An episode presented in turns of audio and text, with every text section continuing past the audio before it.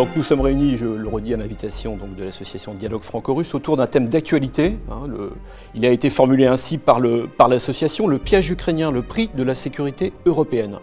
Je remercie euh, Irina euh, Dubois et ses, collaborateurs de m'avoir confié le soin d'animer ce débat sur un sujet passionnant et passionné, euh, pour lequel nous allons nous efforcer pendant une heure, une heure et demie à peu près, de prendre un peu de hauteur, d'injecter un peu de rationalité pour, voilà, pour essayer d'en tirer, de tirer la, substantifique moelle et euh, les tenants et les aboutissants de ce débat qui ressurgit à nouveau euh, sur le devant de l'actualité, en tout cas européenne. L'Ukraine est de nouveau la cause d'une grande inquiétude en Europe occidentale, où cette fois, un certain nombre de capitales, à l'inverse, multiplient par avance des, déclarations alarmistes sur les intentions belliqueuses supposées de la Russie à l'égard de son ex-satellite. Le 19 avril, au sortir d'une visioconférence avec l'ensemble des ministres des Affaires étrangères de l'Union, Joseph Borrell, le chef de la diplomatie européenne, confie à la presse, sans citer ses sources, euh, Il y a un risque d'escalade, dit-il, avec le déploiement de 150 000 militaires russes à la frontière avec l'Ukraine. Il s'agit du déploiement le plus massif auquel nous ayons assisté, dit l'Espagnol. C'est préoccupant, on n'est pas à l'abri d'un incident. Le message est assez limpide. Moscou chercherait à refaire, mais en plus grand, le coup de la Crimée de 2014. Euh, et euh, du, côté russe, on répond que évidemment les intentions sont pacifiques, tout en laissant entendre tout de même euh, qu'on ne laisserait pas l'OTAN et les États-Unis instrumentaliser ce conflit. Euh, conflit intérieur, je vous le rappelle, euh, lorsque en 2014, euh, pour, terminer ce petit panorama introductif, les républiques de Donetsk et Louhansk, à l'est du pays, majoritairement russophones et orthodoxes, se révoltent suite à la destitution du président Yukhanovich, qui a été destitué par les, manifestants de la place Maïdan, 2004, février 2014. Le 22 avril, il y a quelques jours, donc, Moscou déclare officiellement que le retrait des unités massées aux frontières avait commencé. Vous me, euh, corrigerez si je me trompe, monsieur, le, premier conseiller, enfin monsieur le ministre conseiller, pardon, je vais y arriver. La tension a baissé, même si aujourd'hui des journalistes occidentaux, je fais référence notamment encore à un papier euh, hier soir dans Le Monde, expliquant que la Russie avait encore 130 000 hommes stationnés aux frontières et que la tension était à son extrême en Ukraine. Après ce petit propos introductif, je vous propose, si vous voulez bien, de, rentrer dans, le sujet par un tour de table sur l'état des lieux, où on en est aujourd'hui euh, avec les différentes euh, experts qui m'entourent. Et j'espère que, que, vos réponses à chacun susciteront les débats et on, pourra lancer les, débats. Alors Pierre Laurin, vous êtes, euh, je le rappelais, journaliste, vous êtes spécialiste de la géopolitique d'Europe de l'Est et de la Russie. Euh, un point sur la situation militaire et géostratégique actuelle en Ukraine et aux, abords de l'Ukraine. Euh, la Russie dit qu'elle en fait, elle organisait des exercices militaires qui étaient annoncés, connus, euh, de grande ampleur, certes. Elle dit même qu'elle avait annoncé qu'elle avait mis en place ces exercices en réaction à l'OTAN. Un mot sur, cette, sur la réalité de ces exercices militaires, leur taille et quel est leur, leur objectif? Alors, la taille des exercices militaires ne correspond pas aux 150 000 hommes annoncés par le catalan Josep Borrell. Euh, en fait, c'est nettement moins. C'était prévu de longue date et effectivement, chaque fois que les Occidentaux organisent des, en, l'occurrence, euh, l'Alliance Atlantique, l'OTAN, organise des manœuvres à la, aux frontières russes, euh, ça n'émeut personne, tout le monde considère que c'est normal. En revanche, lorsque la Russie organise des manœuvres sur son territoire, euh, ça gêne tout le monde. Je ne sais pas pourquoi, mais euh, il y a un poids de mesure, un deux poids deux mesures qui est assez déconcertant. Mais ces manœuvres étaient prévues, elles ont été organisées certainement avec euh, un peu d'anticipation, c'est-à-dire qu'elles ont été programmées un peu à l'avance de ce qu'elles auraient pu être, euh, simplement parce qu'il y avait de l'autre côté de la frontière en Ukraine euh, une accumulation de troupes ukrainiennes près de la ligne de front qui correspondait peut-être à une dérive, d'autant plus que, disons que la phraséologie des pays de l'OTAN était relativement belliqueuse. Donc euh, inquiétude peut-être, encore que tout le monde savait très bien qu'on était dans la démonstration et non pas dans la réalité. à la seule différence que, bien entendu, la démonstration, une fois qu'un certain nombre de forces sont accumulées, on peut passer du quantitatif au qualitatif et euh, déclencher des hostilités sans peut-être le vouloir. On dit, d'ailleurs que la majorité des troupes russes déployées euh, donc du côté russe, il faut quand même le préciser, euh, à la frontière ukrainienne, étaient en fait davantage déployées en Crimée, plus que du côté ukrainien de la frontière. C'est vrai ça vous avez des précisions là-dessus? De ce point de vue, en Crimée, il y a un très fort groupement de forces depuis 2014. Même avant, il y avait euh, les troupes de la flotte de la mer Noire qui représentaient entre 20 et 25 000 hommes. Depuis, le contingent, varie, mais on peut, on peut dire en gros qu'il a été doublé, mais surtout ce qui était présent en Crimée, ce sont des armements euh, de défense contre des attaques venant de la mer essentiellement, parce que c'est la Crimée qui contrôle la mer Noire. Euh, les manœuvres en question se déroulaient essentiellement dans la partie occidentale de la Russie et euh, euh, notamment dans le territoire de Krasnodar, qui est proche de l'Ukraine. Euh, mais comme disait le ministre Sergei Lavrov, ces le ministre des Affaires étrangères russe, c'est la Russie et les gens y vivent. Donc on ne peut pas reprocher aux Russes de vivre en Russie depuis, on va dire, février-mars, euh, le, comment dirais-je, la ligne de front entre donc l'Ukraine et euh, les territoires euh, du Donbass c'était à nouveau animé. On parle, on évoque une quarantaine, notamment du côté ukrainien, de soldats ukrainiens tués ces dernières semaines. Certains écrivent, je cite, que c'est la tension la plus forte sur la ligne de front depuis 2016. Est-ce que vous pouvez nous dire un mot de l'état de la situation, donc euh, du front intérieur, de la, guerre civile en fait euh, en Ukraine? Merci bien. Oui, c'est très difficile à, quantifier réellement euh, ce qui se passe parce que on a des chiffres qui sont, disons, annoncés par le gouvernement ukrainien. En revanche, les chiffres qui sont euh, annoncés par le côté des, euh, des autonomistes euh, du Donbass ne sont que très peu véhiculés et connus. ce qui est sûr, c'est qu'il y a des échanges de feu, il y a des, des combats sporadiques, qu'ils aient l'intensité, une, intensité que l'on n'a pas connue depuis 2016, ça semble un peu exagéré. Euh, je ne pense pas que ce soit les, escarmouches soient particulièrement graves. Ce qui se passe effectivement, c'est qu'il y a une pression très forte de, des troupes ukrainiennes. Il y a eu, comme je le disais tout à l'heure, euh, de nombreuses troupes qui ont été, de nombreuses unités qui ont été rapprochées de la ligne de front, et cela crée une pression qui fait que effectivement il y a des combats sur la ligne de front même, mais là où il y a le plus de, problèmes de victimes et de dégâts, c'est par les bombardements, sporadiques toujours, mais qui visent essentiellement euh, les, républiques autoproclamées euh, de Donetsk et de Luhansk. Euh, de l'autre côté, il n'y a pas du côté ukrainien de la ligne de front, il n'y a pas de grosses euh, localités fortement peuplées, donc les pertes civiles sont forcément euh, moins importantes. Ce que je peux dire, en tout cas d'après le, peu que, l'on peut déterminer, c'est que on est loin du plus fort des, combats. 2014-2015, oui. juste, juste un point, l'Ukraine, c'est à peu près un peu moins de 600 000 km si on enlève la Crimée. 570 000 km.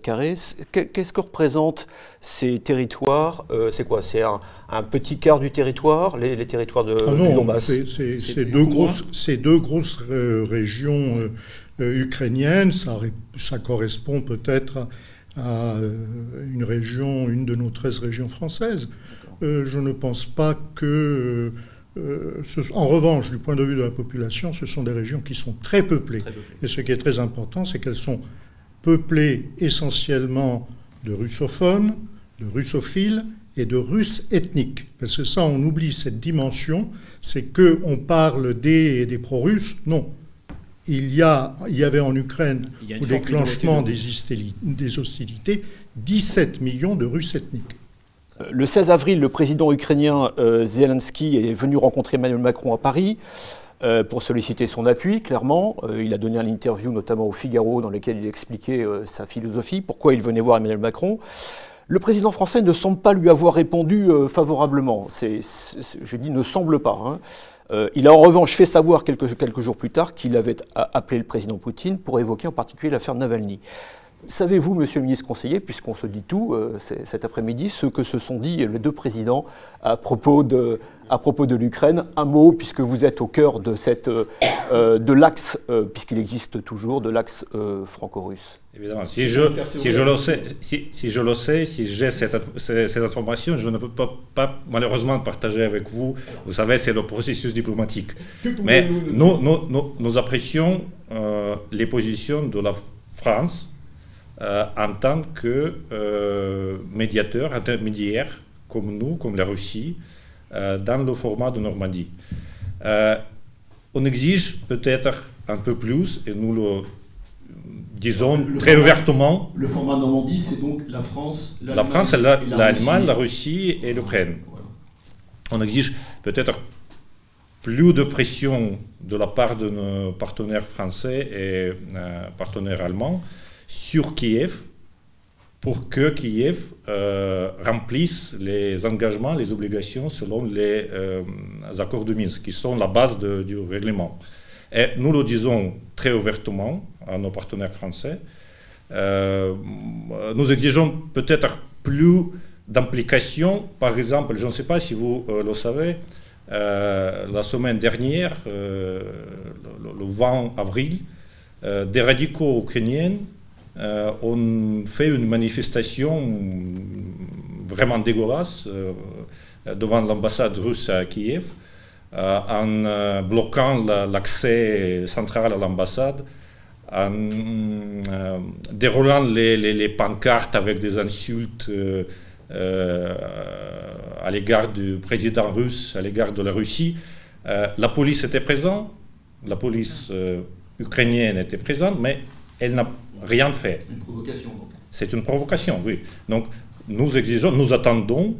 Euh, nous avons fait, les, euh, comme la Russie, les protestations, mais nous, attendons de la part de nos partenaires qui, comme nous, s'efforcent à régler, à, créer les conditions pour euh, le règlement de cette crise, de faire la pression sur Kiev pour que ça ne se passe plus. Alors, euh, vous ne m'avez pas répondu, mais je, comprends. Emmanuel Macron, prudent, pas prudent, vous, vous, vous êtes prudent. Euh, Oui, nous, sommes, très prudents. Euh, mais nous, coopérons, c'est ce que je veux dire, nous coopérons avec la France très étroitement sur toutes les questions concernant le règlement du conflit en Ukraine, à tous les niveaux au, niveau présidentiel aussi. Euh, cela, je vous, le confirme. Merci beaucoup. Euh, juste pour, prolonger avec vous, euh, monsieur le ministre conseiller, donc vous avez rappelé un certain nombre de choses, de faits. vous avez expliqué qu'il fallait donc revenir à la diplomatie, au format Normandie, ce fameux format diplomatique qui est né pas loin d'une plage de débarquement en 2015, je crois. 14, hein, c'est ça, lors des commémorations euh, du débarquement euh, sous l'égide de François Hollande d'ailleurs. Euh, comment, comment Moscou lit ce regain de tension, ce regain de, justement de provocation, pourrais employer votre mot, ces dernières semaines? Comment Moscou lit-il euh, c'est ce qui vient de se passer là, la période qu'on vient de traverser. Euh, tout d'abord, euh, merci beaucoup pour cette possibilité d'intervenir sur un sujet si important, de si grande actualité comme la crise ukrainienne dans le contexte de la sécurité européenne. Et c'est sur ce volet de la sécurité européenne que je voudrais me concentrer. la situation est critique, vraiment la plupart des, des mécanismes euh, censés euh, garantir la transparence, la confiance, la stabilité en Europe sont en panne. ça suffit de rappeler le traité sur les forces conventionnelles en Europe, le traité sur les forces nucléaires intermédiaires, FNI la coopération au sein du Conseil Russie-OTAN qui est bloqué absolument, la coopération sectorielle Russie-Union européenne est bloquée. maintenant, en mai, c'est le tour peut-être malheureusement du traité sur euh, le ciel ouvert, euh, au lieu de coopération qui est prévue par ces, par ces formats, qu'est-ce que nous voyons? Euh, Nous voyons la politique agressive de confrontation à l'égard de la Russie menée par l'Occident. Je parle de l'Occident en, général, mais c'est surtout l'OTAN qui l'incarne. L'OTAN a, proclamé la Russie la menace et l'adversaire. Et dans le cadre de cette, politique, euh, à l'égard de la Russie, qu'est-ce qu'on voit? On voit euh, les sanctions, euh, la pression diplomatique, la pression militaire, la pression politique, les expulsions, etc. etc. Pourquoi, pourquoi cette politique? Il faut, il faut, demander aux, dirigeants occidentaux. Moi, j'ai mon opinion. Euh, c'est que l'Occident et surtout les États-Unis euh, n'ont pas l'intérêt d'avoir euh, la Russie forte qui mène une, politique indépendante. Ainsi que les États-Unis n'ont pas l'intérêt d'avoir l'Europe qui coopère avec la Russie, et n'ont pas l'intérêt d'avoir une Europe forte une Europe avec la, euh, euh, la, politique indépendante. Qu'est-ce qui, la, la, question, la, question sur, sur, l'Ukraine, quel, est, quel est le, lien de, de, de, la situation ukrainienne avec tout ça? euh, Le conflit en Ukraine est utilisé pour justifier cette, cette politique euh, cette euh, tentative de, de, ce sont les tentatives de contenir la Russie.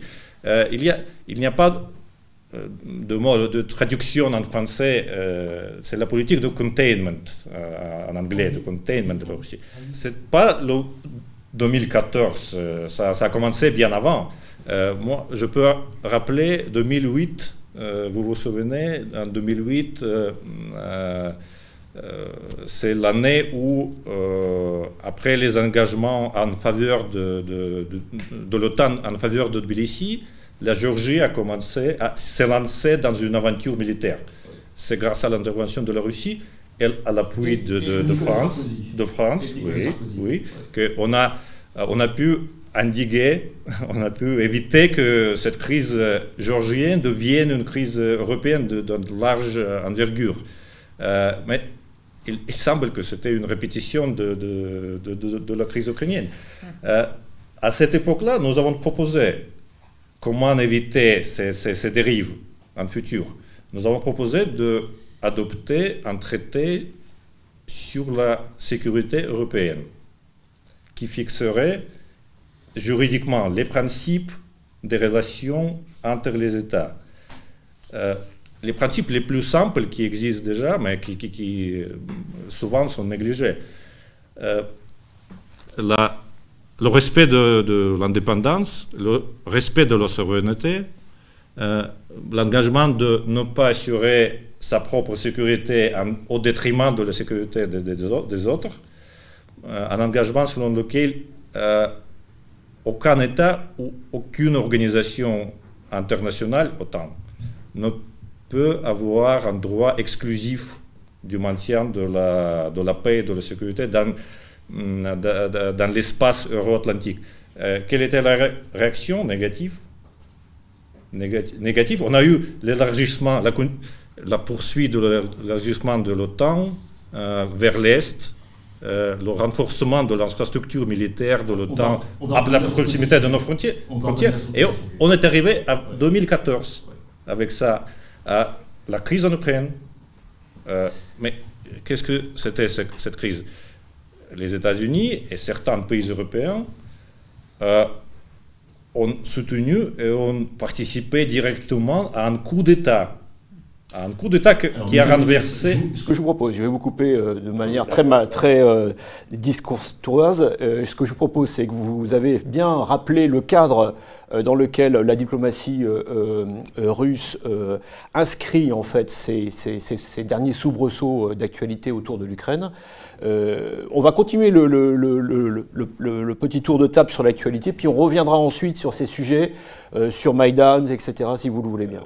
Henri Malos, une question directe euh, politique sur l'actualité. Je reviens toujours à mon tour de table. On a vu, on a vu la diplomatie bruxelloise et Joseph Borrell beaucoup plus euh, timoré, timide, quand il s'est agi de défendre euh, les États, les États membres confrontés à des problématiques de sécurité. Je pense notamment à la France confrontée à une, montée d'agressivité turque en Méditerranée il y a, au printemps dernier. On l'a senti beaucoup moins enclin à des déclarations euh, bout, de feu. Comment expliquer, euh, comment expliquer euh, cette, ce regain qui, qui représente Joseph Borrell? Puisque finalement, l'Europe semble. c'est une vraie question. C'est une vraie question. L'Europe semble assez divisée entre des capitales relativement agressives et des capitales plus prudentes. Il n'y a pas de consensus. je dirais qu'à votre, à votre question, je crois que le ministre conseiller de la Fédération de Russie a très bien répondu. Euh, la Russie est depuis 2008, euh, un peu, euh, même un petit peu avant, redevenu le bouc émissaire de, de ce qu'on appelle l'Occident et l'Union européenne.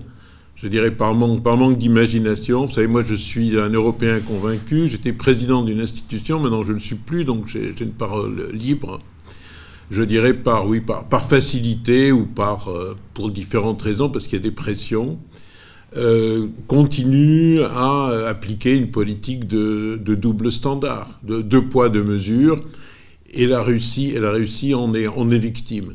Donc je crois qu'il ne faut pas euh, accorder plus d'importance à ces déclarations que d'être simplement le reflet d'une attitude générale euh, qui est que, euh, effectivement, on, ne laisse rien passer avec la Russie et on laisse passer beaucoup d'autres choses avec beaucoup d'autres pays. Vous avez cité la Turquie, je pourrais parler de la Chine ou d'autres pays. Ça, c'est la réalité. Vous avez, vous m'avez quand même glissé à l'oreille en préparant ce débat que euh, en tout cas, ce qui est clair, c'est que la problématique de l'adhésion à l'Union européenne est au cœur du sujet qui a eu lieu en 2013-2014 en Ukraine. Donc, euh, si ce n'est Bruxelles, du moins euh, la, politique de l'Union européenne vis-à-vis de l'Europe de l'Est est au cœur, a été un facteur déclencheur, ou contributeur, largement contributeur de ce qui s'est passé à Maïdan, etc. Donc, il y a bien quand même euh, un vrai sujet, Bruxelles, Europe de l'Est. Alors moi je vais vous dire même plus, ça va sûrement surprendre certains, pour avoir vécu euh, toute cette période de l'intérieur, j'ai participé au sommet du partenariat oriental euh, à Vilnius en novembre 2013, là où tout s'est noué.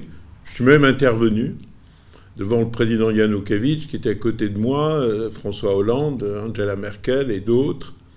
Et bon, président d'une petite institution, donc j'ai eu trois minutes, mais j'ai eu le temps de, dire, euh, demander à l'Ukraine de choisir entre, entre l'Europe et la Russie, c'est comme si on vous demandait à vous, chacune et chacun d'entre vous, de choisir entre son père et sa mère. Bon, c'était un, effet de tribune, mais ça voulait dire ce que, ce que ça voulait dire. Je considère que l'Union européenne, l'Europe, a une responsabilité lourde dans la, dans la tragédie qui est celle que vit aujourd'hui l'Ukraine. Euh, elle a une responsabilité parce que, en voulant forcer ce choix, on a mis le président Yanukovych dans une position difficile.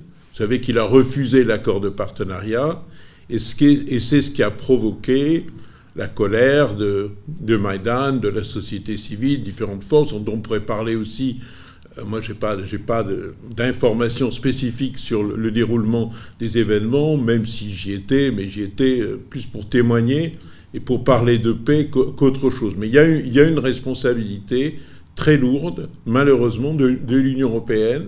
Euh, juste, juste un mot quand même, parce, parce, que ce sont des choses qui sont, qui sont peu connues. Euh, sachez que, euh, quand il y a eu, parce, parce que moi j'étais déjà dans, dans j'étais à ce moment-là dans, dans cette position quand il y a eu des négociations entre l'Union européenne et l'Ukraine pour cet accord de, partenariat. La Russie souhaitait être associée à ces négociations. Et moi, j'avais d'ailleurs euh, dit un jour devant le, commissaire européen en charge de ces négociations, un tchèque, Stéphane Fulle, je lui avais dit, il n'avait pas aimé d'ailleurs, mais que ça me semblait normal et, bon et bénéfique pour, euh, pour l'Europe, pour l'Union européenne. L'Union européenne a refusé, euh, et en forçant ce choix, on a divisé l'Ukraine, car on sait bien l'Ouest, l'Est, euh, les raisons historiques, enfin plein de, plein, de, plein de réalités. Donc quand vous avez un pays divisé, si vous accentuez les divisions, vous provoquez une tragédie. Je voudrais juste terminer là-dessus pour dire que toute cette histoire, c'est bien entendu un piège, c'est bien entendu une grosse responsabilité de l'Union européenne, mais avant tout, c'est une, une, tragédie pour l'Ukraine et pour son peuple. C'est une, tragédie, humaine. Il y a quand même des 15-20 000 vies euh, perdues, euh, sans compter les, blessés, les, les personnes euh, blessées, estropiées, handicapées à vie des familles déchirées, des, deuils dans des familles, de la haine, de la haine qui naît de ça, parce que vous avez euh, quelqu'un de votre famille qui a, été tué au front et vous avez de la haine forcément pour, euh, pour l'autre partie, mais c'est une tragédie économique. Vous savez que l'Ukraine a perdu à peu près 50% de son produit intérieur brut depuis l'année 2013. Donc cette tragédie euh, aurait pu être évitée et l'Union européenne en a une lourde responsabilité. Pour terminer ce, panorama, euh, Anne-Laure Bonnel, euh, vous êtes donc, je le disais, documentariste. Vous avez été plusieurs fois là-bas, euh, plusieurs semaines, hein, des, séjours de plusieurs semaines. voilà. le dernier, c'est celui-ci Oui, vous pouvez annoncer le, les derniers. Voilà, et vous avez donc, vous réitérez donc un documentaire qui est, qui sort là en ce moment. Voilà, sur ce qui s'est passé au Karabakh. On peut le voir où, ce documentaire? Vous pouvez le voir sur Spicy pendant un certain temps illimité. Euh, et euh, il va être diffusé dans plusieurs euh, mairies, très certainement au Sénat. et j'en dirai davantage au fur et à mesure pour ceux que cela intéresse. Toutes ces, toutes ces, informations seront disponibles sur Internet. Revenons au Donbass. vous dénoncez, vous, Anne-Laure Bonnel, une omerta dans les médias occidentaux, en particulier les médias français, sur euh, le traitement de ce conflit, euh, vous dites que les médias français euh, sont prompts à se rendre du côté ukrainien du conflit, mais pas beaucoup du côté des, des, sécessionnistes. pourquoi finalement, vous qui n'étiez pas une spécialiste, vous êtes intéressé à ce sujet-là? Euh, et racontez-nous ce que vous avez vu, ce que vous avez entendu de ce conflit. Henri Malos a défloré le sujet en disant que c'était un conflit qui avait été très meurtrier. Moi, j'ai des chiffres qui valent ce qu'ils valent 13 000 victimes, 1,5 million de déplacés, euh, une intensité jamais euh, inconnue par certains côtés depuis 1945. On parle notamment de, violents combats d'artillerie. voilà. Pourquoi vous êtes parti là-bas? Qu'avez-vous appris? Est-ce que vous êtes toujours en contact avec euh, euh, euh, les, gens que vous avez rencontrés là-bas? Que disent-ils si oui un, mot sur, donc, sur ce qui se passe au Donbass? Alors, pour, commencer, je, vous remercie de m'accueillir. et je me permettrai, avant de répondre à votre question, de revenir sur ce que Monsieur le ministre conseiller a pu dire sur le sentiment d'agressivité envers de l'Europe envers la Russie. je vais prendre très peu de temps, mais j'aimerais relire J'aimerais relire euh, une déclaration euh, de Joe Biden euh, du 17 mars dernier, qui est à mes yeux particulièrement choquante. et le sentiment d'agression que peuvent ressentir, non pas le gouvernement, mais les Russes en général, s'exprime et est tout à fait légitime. Je cite, vous me permettez? Je vous en prie. Je vous remercie. Interrogé par un journaliste de la chaîne ABS le 17 mars, Joe Biden a promis à Vladimir Poutine de lui faire payer le prix de ses agissements, estimant au passage qu'il était un tueur et qu'il n'avait pas d'âme. Ce faisant, menaçant le, nouveau président américain, a aussi déclaré Je ne vais pas annoncer ce que je vais faire, mais il va comprendre. Ce sont des mots d'une extrême euh, agressivité.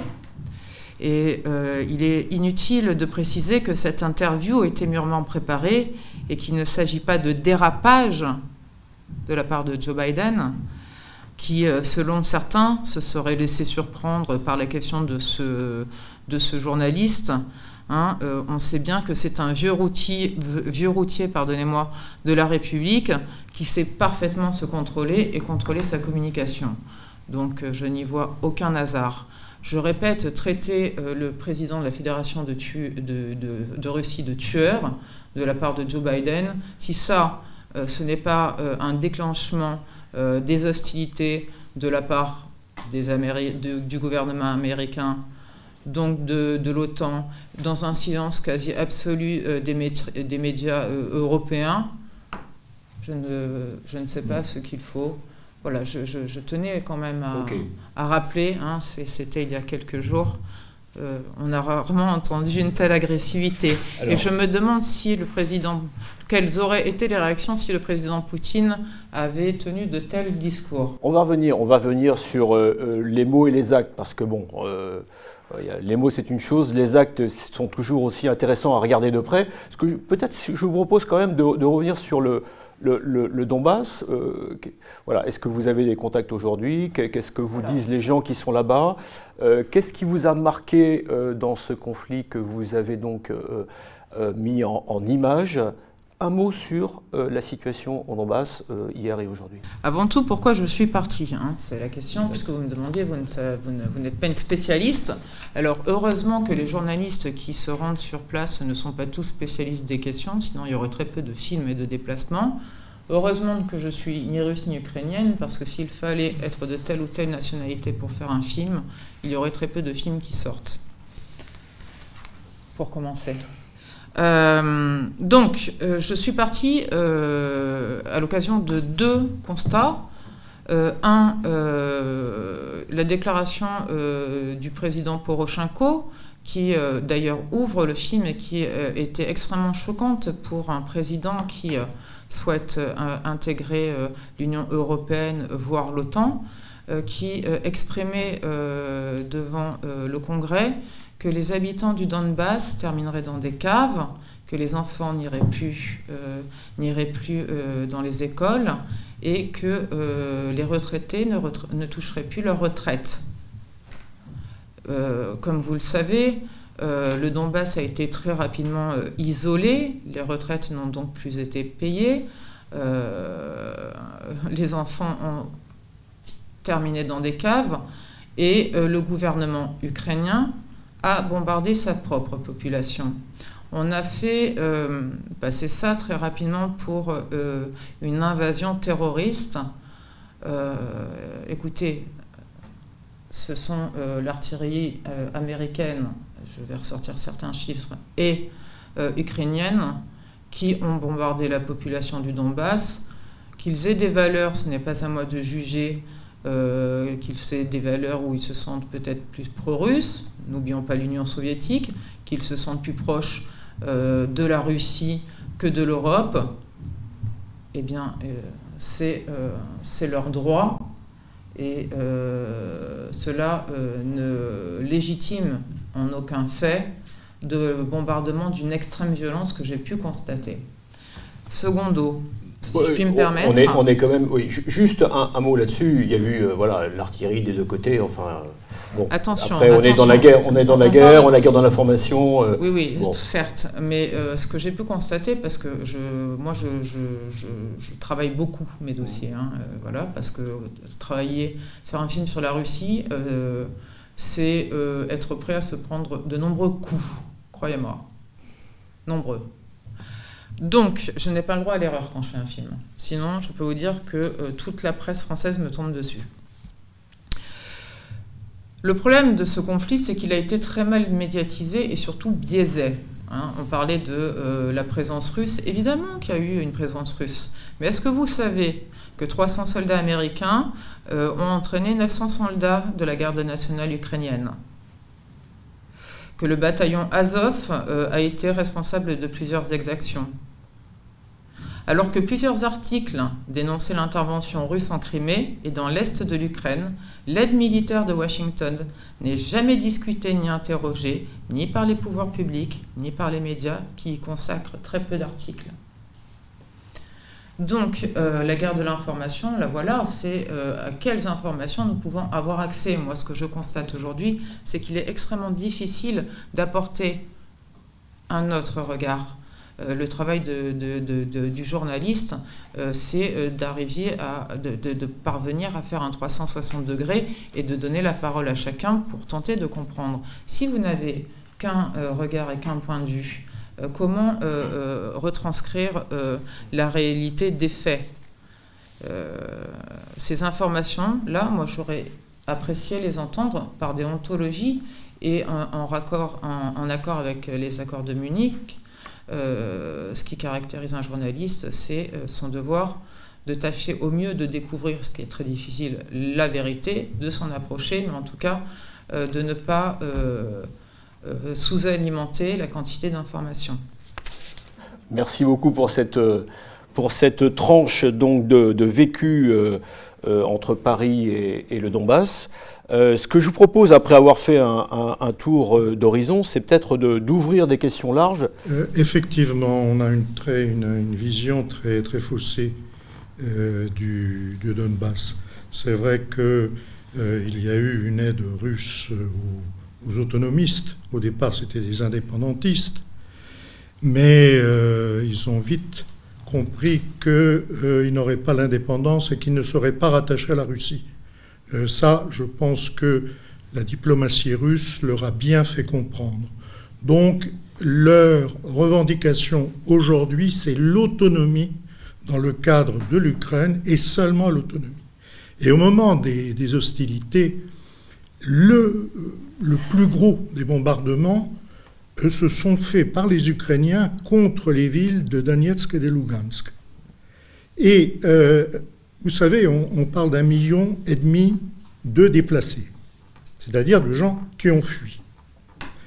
Qu'est-ce que vous penseriez si, en 1940, au moment du euh, Blitzkrieg allemand contre la France, tous les réfugiés qui sont partis, au lieu de venir dans les partis, dans la France, dans, le, dans la France qui n'était pas touchée, étaient partis vers l'Allemagne. Ce serait incompréhensible. Eh bien, c'est exactement ce qui s'est passé dans le Donbass. C'est-à-dire que les réfugiés sont allés pour les deux tiers à trois quarts en Russie. Parce que c'était là qu'ils pensaient être en sécurité et pas en Ukraine. Et ça, je crois que c'est un élément euh, dont il faut tenir compte. Par ailleurs, en ce qui concerne, euh, on parlait tout à l'heure du déclenchement de la crise, et ça, je crois que c'est très important. J'y ai consacré de nombreuses pages dans mon livre sur euh, l'histoire de l'Ukraine. il faut comprendre que au moment où la signature de l'accord d'association allait se faire, les Européens ont fait comprendre, enfin Bruxelles a fait comprendre à Yanukovych que c'était pas du tout sûr que l'on signât à Vilnius parce que certaines conditions n'avaient pas été remplies. Que par ailleurs l'Ukraine s'attendait, en signant l'accord, à avoir certains arrangements, en particulier financiers, euh, de l'Union européenne, de manière à passer le cap, puisque 25 à 30% de leur commerce et de leurs relations économiques étaient avec la Russie, il fallait compenser cela. Or, euh, l'Union européenne n'a rien voulu entendre et tout ce qu'elle a euh, concédé, c'est un accord euh, de macroéconomique de stabilisation de 610 millions d'euros, alors que les Ukrainiens attendaient 20 milliards. Ça, je crois que c'est également un point qui est très très important euh, à partir du moment où Yanukovych est arrivé à Vilnius et qu'il n'était pas sûr de pouvoir signer, il est clair que la, veille, que la veille, il a dit Moi, je ne signerai pas. Et euh, je pense que chacun d'entre nous aurait fait la même chose. J'ai juste une question. Euh, l'histoire de l'adhésion de l'Ukraine à l'Union européenne, c'est quelque chose qui est toujours dans le calendrier à Bruxelles ou pas? Ou On en est où? Non, il n'y a aucune, aucune, aucune perspective d'adhésion de l'Ukraine à, l'Union européenne. Il n'y a même pas de candidature d'ailleurs. Donc c'est quelque chose qui n'est pas. Vous savez, très bien euh, dans quelles difficultés se trouve aujourd'hui, euh, difficultés existentielles se trouve aujourd'hui l'Union européenne. nous, il y a l'exception des pays des Balkans parce que le processus avait été engagé. Il y a quelques pays qui ont obtenu le, statut de candidat, qui ont commencé à négocier. bon, c'est la, la, Serbie, la, euh, Monténégro, et, mais, mais l'Ukraine, il n'en est pas question. Et à mon avis, il n'y a pas de perspective vis-à-vis de l'Union européenne à moyenne, à moyenne échéance.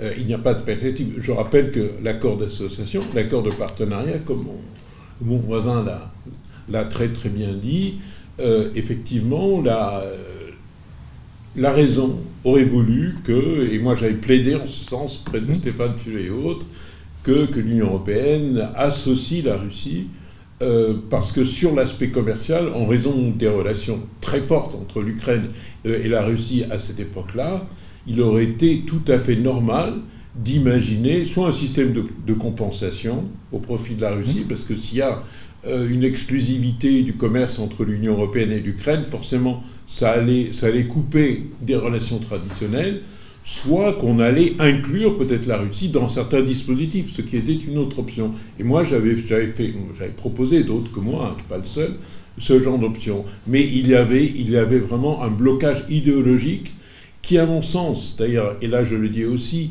euh, est très hypocrite. Car on a fait miroiter, et on fait encore miroiter à l'Ukraine, une possibilité d'adhésion à l'Union européenne, tout en, sachant, tout en sachant que ça ne se produira ah, pas. Euh, je dirais, euh, de notre vivant. Faut être, il faut être réaliste. Dans les 20 ou 30 ans qui viennent, euh, si l'Union européenne existe encore à ce moment-là. Donc, je trouve que là, il y a une très grande hypocrisie, il y a toujours une très, très grande hypocrisie du côté de Bruxelles. Et comme, comme je dis, mais je, le répète, la victime de cette, de cette crise, c'est l'Ukraine, ce sont les Ukrainiens. et le peuple ukrainien. Et d'ailleurs, l'ancien directeur du renseignement militaire français, le général Goma, avait donc, lors d'un rapport, euh, attesté, à contrario euh, de Washington, l'absence euh, de présence militaire russe. Alors après qu'il y a eu des instructeurs ou autres, hein, ça c'est une autre question, mais il n'y avait pas de présence russe. Et d'ailleurs, étonnamment, M. Gomard a été remercié de, sa, de ses fonctions peu de temps après avoir fait cette déclaration. Non, ça c'est... une coïncidence. C'est une coïncidence, je peux, je peux vous confirmer. La présence militaire russe, il n'y en a pas. Mais la présence russe, avec la langue, avec euh, les russophones, avec les Russes là-bas, euh, il y en a. Et euh, sans le soutien, et le soutien russe aussi, sans le soutien russe, avec le blocus économique que Kiev a, fait, c'est l'étranglement de la population. Mm. C'est la, question de la, vie et de, la mort, avec les bombardements et avec le blocus économique. C'est ce que nous poussons, euh, nous essayons de pousser nos, partenaires européens de euh, convaincre les Ukrainiens de cesser les bombardements, cesser de, tuer les gens et euh, lever les, le blocus. Alors ça, ça c'est Minsk 2, ah, euh, monsieur. Euh, c'est aujourd'hui, oui, c'est aujourd'hui. Ça se passe aujourd'hui. Oui, selon euh, Minsk, Minsk prévoyait la reprise de la coopération économique, des liens économiques entre Kiev et Donbass. Et, et, un, et un statut d'autonomie pour le Donbass? Pour le moment, il n'y a pas de statut. Non, mais c'est la discussion. Et c'est le charnier, c'est la clé, de, la clé de, du règlement. Voilà. Mais, mais, les accords de Minsk II prévoyaient une discussion sur. Euh, non. Ils prévoyaient euh, l'inclusion dans la constitution ukrainienne de l'autonomie de Lugansk et de Donetsk, mais également éventuellement de la euh, Transcarpathie, euh, de la Bucovine, etc.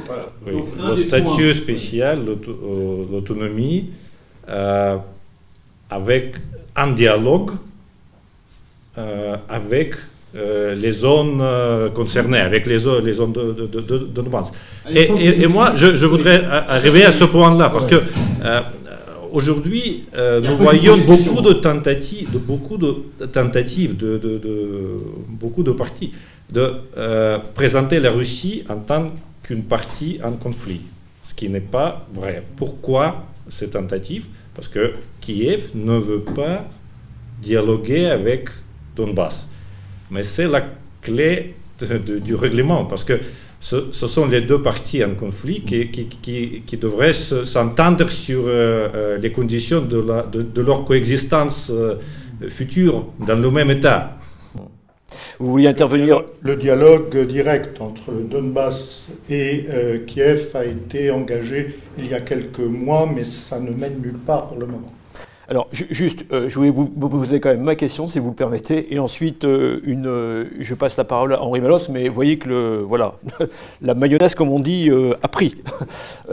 est-ce que, peut-être vous ne pouvez pas me répondre, est-ce que la question d'adhésion de l'Ukraine à l'Union européenne fait partie des lignes rouges à Moscou? Ce n'est pas une ligne rouge. Les, lignes rouges sont la sécurité et les intérêts vitaux de la Russie. Euh, si on reprend ce qui a été dit euh, récemment.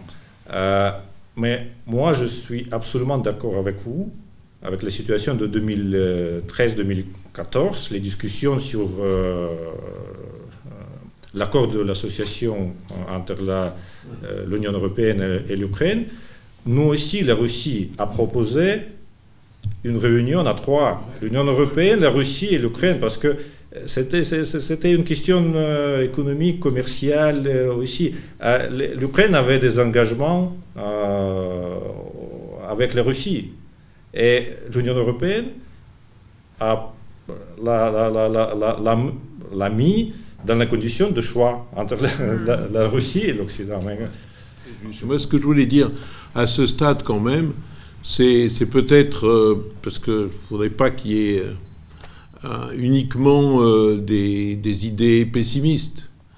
Euh, c'est mettre peut-être dans le débat maintenant, à ce stade, quelques, points d'optimisme. Moi, je suis, d'abord, vous m'excuserez, un optimiste invétéré, j'y peux rien, c'est comme ça. même au plus fort de, de Maïdan, alors que j'y étais, parce que mon institution m'y avait envoyé, bon, d'autres choses aussi, ça a suscité d'ailleurs quelques, quelques malentendus sur ma présence, mais euh, j'ai essayé, nous avons essayé, nous avons même fait des réunions entre la Chambre civique euh, russe, vice-président, le président c'était M. Velikov à l'époque, qui m'avait envoyé son vice-président, l'équivalent ukrainien et moi-même, président à l'époque du, Conseil économique et social européen. Euh, bon, c'était sûrement pas le moment. mais le dialogue est indispensable, et notamment ce dialogue à trois. Euh, et moi, j'étais à Kiev euh, il y a un mois. Euh, et je peux vous dire que malgré les déclarations, malgré les tensions, je crois qu'il y a quand même une partie importante de la population, et pas seulement à l'Est, aussi à l'Ouest, aussi à Kiev, qui est bien consciente qu'il n'y aura pas de, de, solution militaire, qu'il n'y aura pas de solution par des provocations, que fermer un centre culturel russe euh, ou fermer des télévisions, c'est pas ça qui va amener ni la paix, ni le progrès, ni, ni, une solution. Qu'il faut revenir aux accords de Minsk, vous avez tout à fait raison, et notamment euh, à la décentralisation en Ukraine, ce qui, ce qui est en général une bonne chose, donner l'autonomie. Ça se fait, beaucoup, de pays de l'Union européenne octroient des statuts à différentes, euh, différents types de régions. Je bien, moi je suis corse, hein. la Corse bénéficie d'un statut particulier, il y a une assemblée de Corse, n'existe pas dans les, dans les autres régions françaises, donc euh, même la France, pays jacobin et centralisé euh, s'il en est, peut permettre ce genre, ce genre d'avancée. Donc l'Ukraine doit faire ses réformes. Euh, et tout le temps perdu, ce sont des vies perdues et c'est des tensions perdues. Euh, il y a euh, un certain nombre d'amis à Kiev qui essaient de, relancer le format Normandie, non seulement au niveau des, chefs d'État et de gouvernement, mais aussi au niveau parlementaire, par exemple le parti pro-life de, de Viktor Medvedchuk, et je trouve que c'est une excellente. Il y a des parlementaires français, des parlementaires russes, des parlementaires allemands qui sont prêts à s'engager. Je trouve que c'est une façon aussi d'accompagner ce processus, euh, d'engager aussi la société civile, parce qu'il faut que ce soit un dialogue au-delà des chefs d'État et des diplomates, excusez-moi, mais au-delà, euh, parce que c'est une, une volonté de paix. Alors c'est un problème qui concerne effectivement essentiellement l'Ukraine. L'Ukraine est la, la grande victime économique, sociale, humaine de ce conflit. Mais je dirais qu'au-delà, et je termine, hein, au-delà, il faut peut-être revenir à l'essence du problème et revenir à revoir les questions. Il y a les questions du Donbass qu'il faut régler parce que c'est y a une forme de guerre, il y a des victimes, et il faut aussi prendre de la hauteur. Et si on prend de la hauteur, c'est regarder les relations entre l'Union européenne, l'Ukraine et la Russie et prendre ça dans un ensemble, non pas comme l'Ukraine une pomme de discorde entre euh, les Européens et la Russie, mais comme un pont, comme un lien.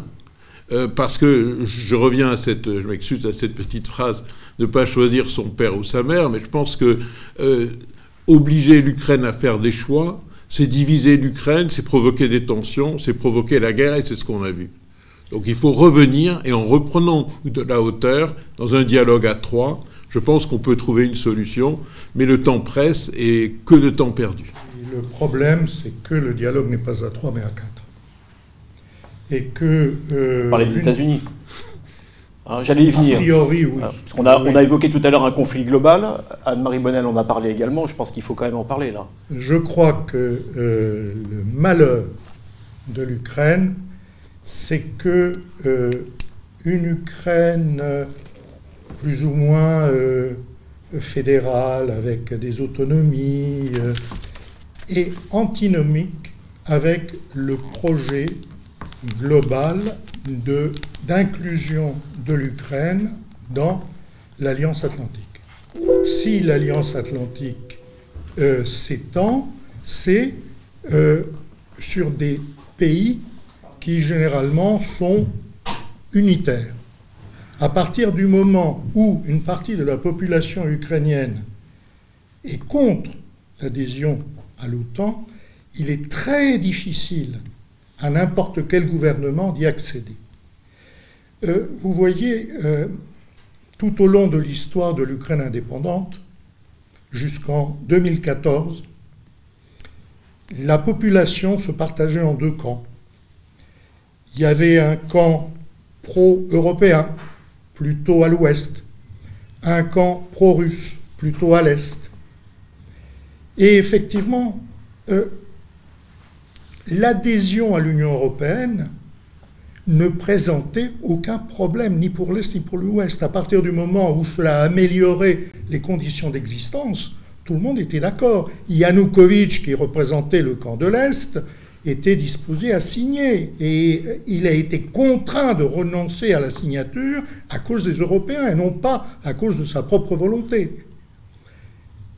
Une anecdote qui est de l'époque. En février 2013, le président de la Commission européenne, Barroso,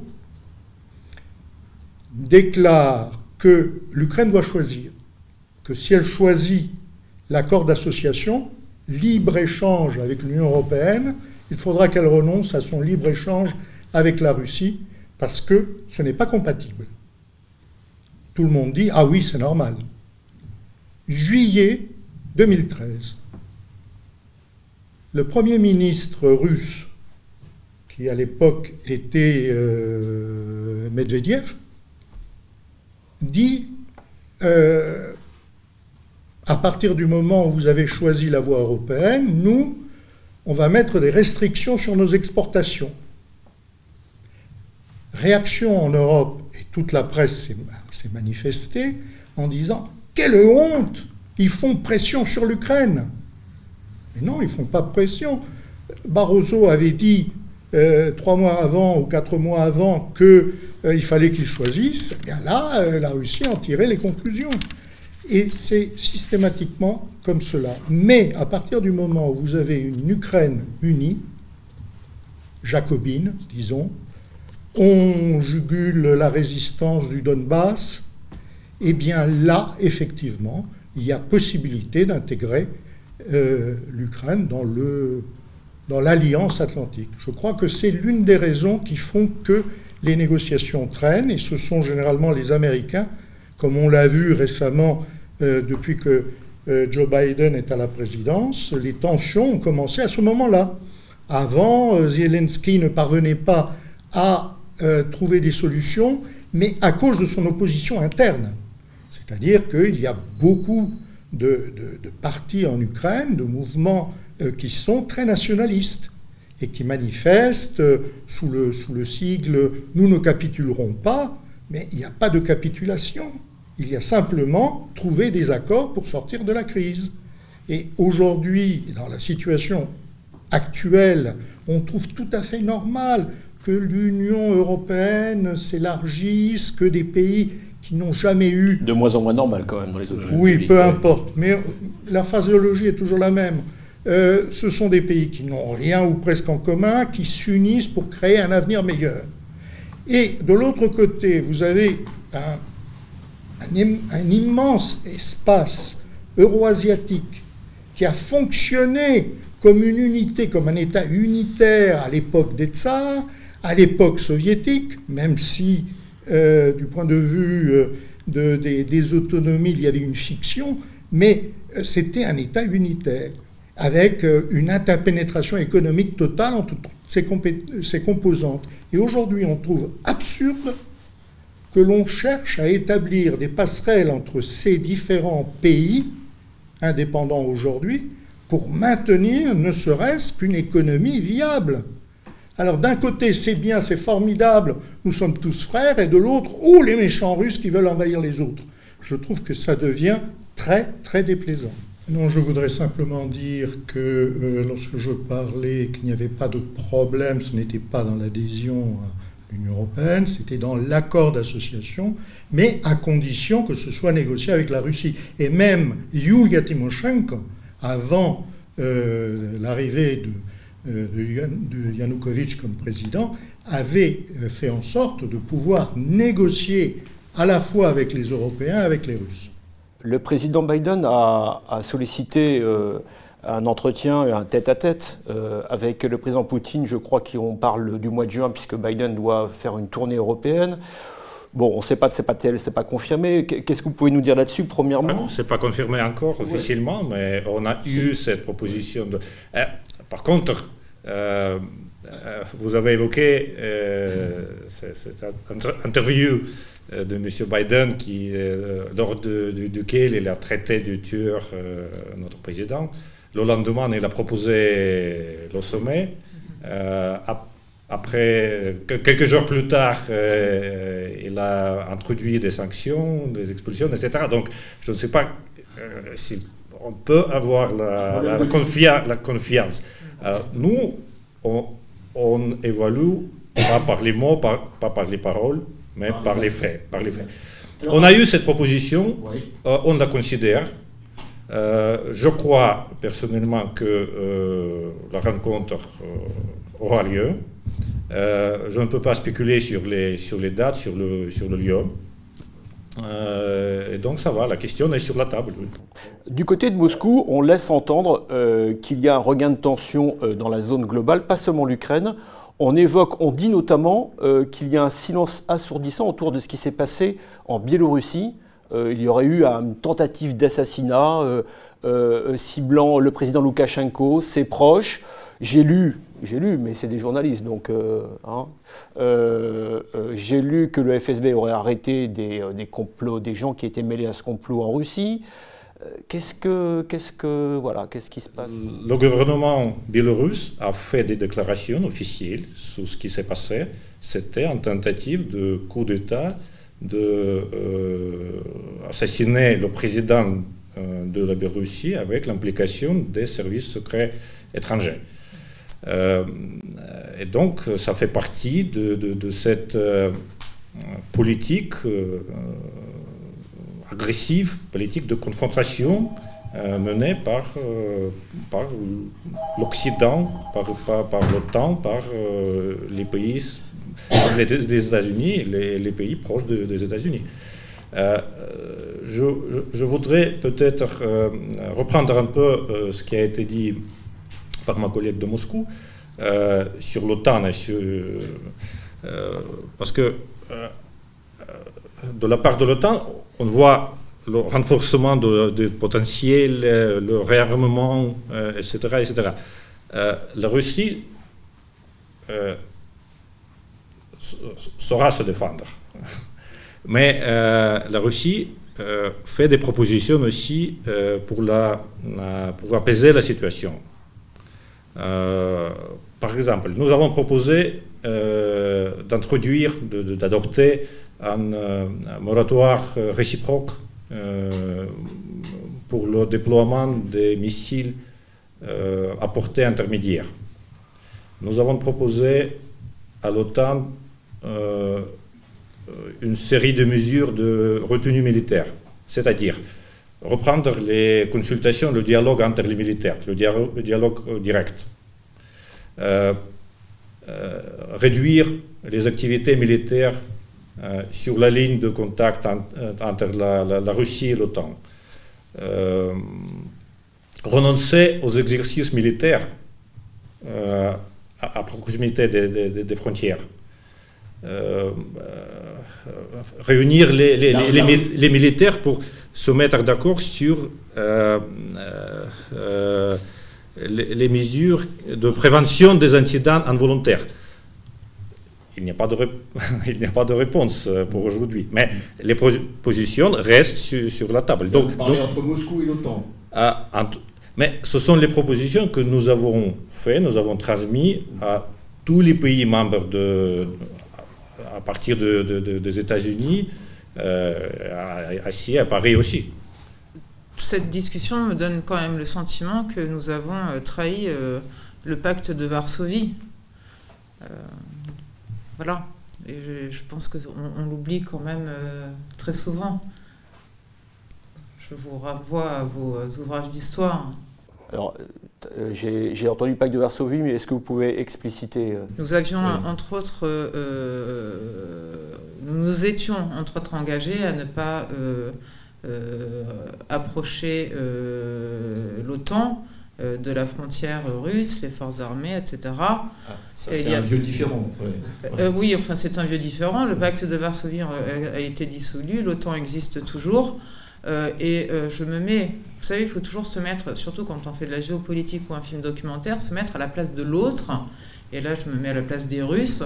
Moi, avoir euh, l'OTAN à ma frontière, alors que j'ai respecté mes engagements avec une dissolution d'un pacte, eh bien, je considérerais cela comme une trahison.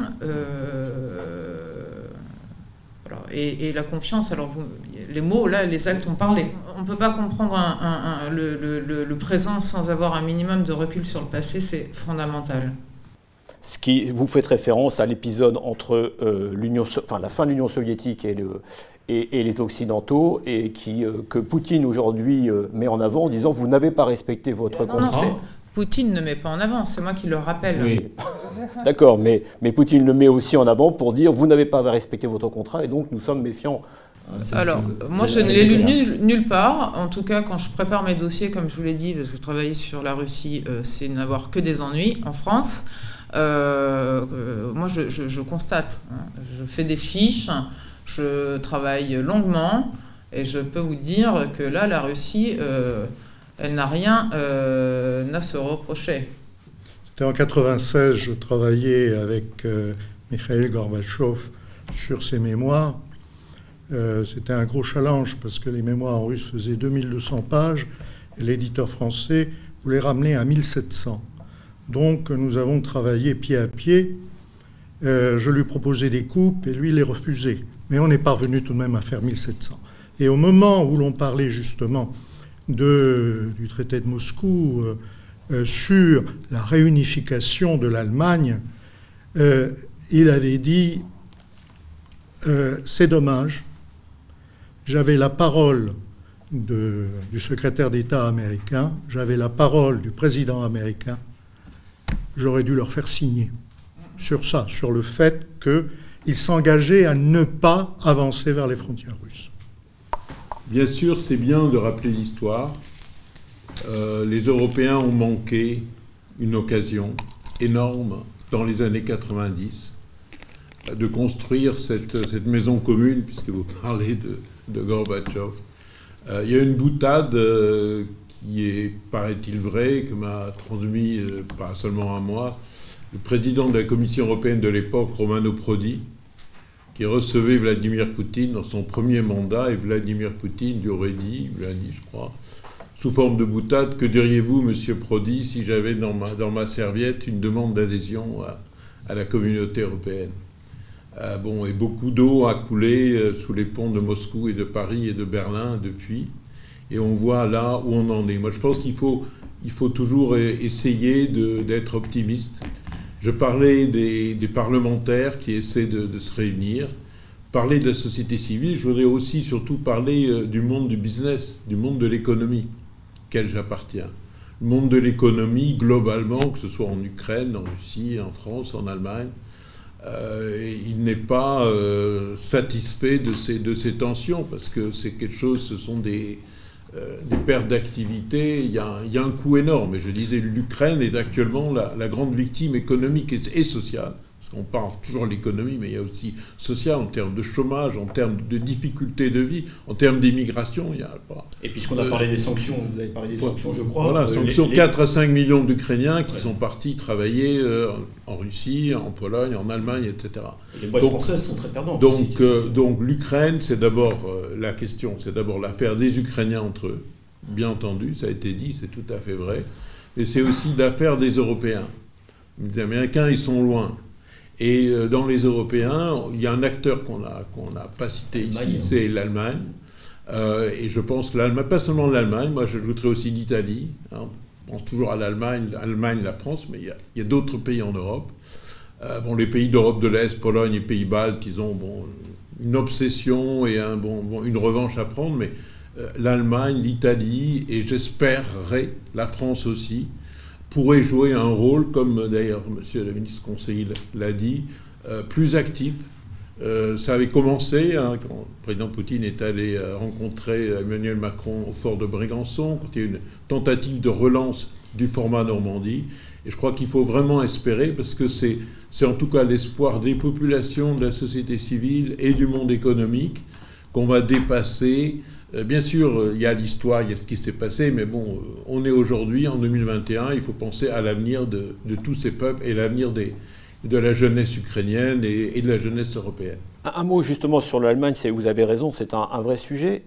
on a le sentiment que l'Allemagne tient parfois un double discours, un discours officiel et puis un discours un peu plus pragmatique et concret, aiguillonné en particulier par ces gros industriels, ces entreprises importantes qui veulent faire du business avec l'Est, est-ce que l'Allemagne est un facilitateur euh, euh, dans la résolution de la crise ukrainienne ou est-ce que l'Allemagne est... Euh, quelle est la position réelle allemande Je pense que d'ailleurs, d'ailleurs c'est l'idée même du format Normandie. Vous avez remarqué, dans ce format Normandie, il y a un absent. Le quatrième partenaire dont vous avez cité n'en fait pas partie et c'est pour ça d'ailleurs que les États-Unis n'aiment pas tellement, n'aiment pas du tout ce format Normandie pour cette raison-là. Euh, donc je pense que l'Allemagne, bon, il y a toujours des discours politiques euh, qui sont très conjoncturels pour l'opinion publique, mais il y a la réalité. Et s'il y a un pays, s'il y a une nation qui est pragmatique, aujourd'hui en tout cas, c'est bien l'Allemagne, et qui est proche des intérêts euh, de son monde économique. je pense que ce serait bien que la France le soit peut-être encore plus. Oui, vous êtes un homme évidemment optimiste, euh, vous, sur la relation franco-russe, mais quel est l'état des lieux? Est-ce que vous pensez vraiment que la machine est euh, grippée? Est-ce que vous pensez que la machine peut reprendre euh, de manière voilà, constructive? Il y a eu plusieurs tentatives qui ont été rappelées. On sait aussi qu'il y a eu de nombreux grains de sable entre les différentes tentatives. On ne va pas tous les citer, mais où on en est? Alors, au-delà des déclarations officielles, oui, je suis optimiste. Est-ce que vous pouvez nous en dire un peu plus sur l'état de cette relation et la capacité euh, d'Emmanuel Macron à, comment dirais-je, à, faire valoir euh, cette voix un peu particulière que la France euh, traditionnellement fait valoir dans le monde. sur ce dossier, sur ce dossier, nous, bien sûr. Nous l'espérons, nous l'espérons beaucoup et nous soutenons le président de la République dans cette mission. Euh, merci pour la, question sur, les relations bilatérales entre la Russie et la France. Euh, on a déjà évoqué aujourd'hui euh, la rencontre, le sommet à Fort de Bragançon, qui a donné un élan assez fort, une impulsion assez forte à ces relations. ça marche, elle, n'est pas à, l'arrêt. La relation entre la, la France. Peut-être peut il, il, y a des lenteurs, oui, il y a des empêchements, mais quand même, on avance. On avance. après le sommet à Fort de Begançon, nous avons réussi à réaliser la décision de deux présidents, de nos deux chefs d'État, d'élaborer un feuille de route euh, ce sont les, euh, les 13, 13, euh, domaines dans lesquels, qui, composent le dialogue stratégique entre la Russie et, la France. les questions sont, c'est un très large spectre, à partir de l'espace, l'énergie, euh, cybersécurité, euh, euh, la lutte contre le terrorisme, les, conflits, les crises régionales. il y a beaucoup de, sujets à parler. on a même réussi, avant même lors de la pandémie, faire des, des, réunions de groupes de travail bilatérales euh, pendant lesquels le dialogue était très professionnel, dépolitisé. Pas dans tous les cas, mais, mais, mais, mais quand même. Euh, aujourd'hui, euh, avant-hier, on a eu ici le vice-ministre des Affaires étrangères, M. Bogdanov, qui a fait d'autres tour de euh, consultation bilatérale avec les collègues du ministère des Affaires étrangères euh, français euh, sur Moyen-Orient, Afrique du Nord, et, l'Afrique. Aujourd'hui et demain, à Moscou se trouve l'ambassadeur français pour les pôles, pour l'Arctique et l'Antarctique, pour mener les consultations avec la partie russe sur ces sujets-là en vue de la présidence de la Russie euh, dans, le Conseil arctique. Donc, nous continuons à travailler. On a la feuille de route que euh, nous réalisons. Pour le futur, comme je vous ai dit, euh, nous sommes très ouverts au dialogue et nous sommes très ouverts au, travail concret. Il y a des propositions, euh, mais euh, je, ne voudrais pas approfondir sur le concret parce qu'on n'a pas encore de décision. On est en train de, de, les faire. On est un, chantier ouvert. Sur, sur l'Ukraine, vous dites Mais sur l'Ukraine, il y a le format où nous euh, sont présents avec les Français, le format de, Normandie. Euh, ça n'empêche pas de parler bilatéralement sur, sur l'Ukraine, ce qui était le cas euh, il y a quelques jours lors de l'entretien téléphonique entre nos deux présidents. Donc on continue à parler sur l'Ukraine aussi. Eh merci beaucoup pour cette perspective vraiment d'actualité sur les relations franco-russes. Sur l'Allemagne, mais avant vous avez parlé de l'Arctique. Il y a deux ou trois jours, j'ai vu un article dans la presse française qui disait Mais qu'est-ce que les Russes font dans l'Arctique? Peut-être que c'était une préparation de la visite de M. l'ambassadeur. Sans doute. Et euh, non, ce qui concerne l'Allemagne, je crois que l'Allemagne est très pragmatique, effectivement. Euh, ces derniers temps, elle n'a pas eu une, attitude, disons, très positive dans le cadre justement du format Normandie. Euh, elle est restée très en retrait. Et cela s'explique parce qu'elle euh, ne veut pas sans doute agacer les Américains alors que l'affaire du gazoduc Nord Stream 2 est toujours euh, en, sur, euh, sur, sur, le feu. sur, le feu. Voilà. donc, je crois que l'Allemagne ne s'engagera réellement sur des négociations dans le cadre du format Normandie en faisant notamment pression sur Kiev, parce que c'est là que ça bloque, que lorsque euh, tout sera apaisé. C'est-à-dire, à mon avis, c'est pas demain la veille. Euh, aujourd'hui, nous nous réunirons euh, à la veille d'un anniversaire, le 9 mai, de la grande victoire.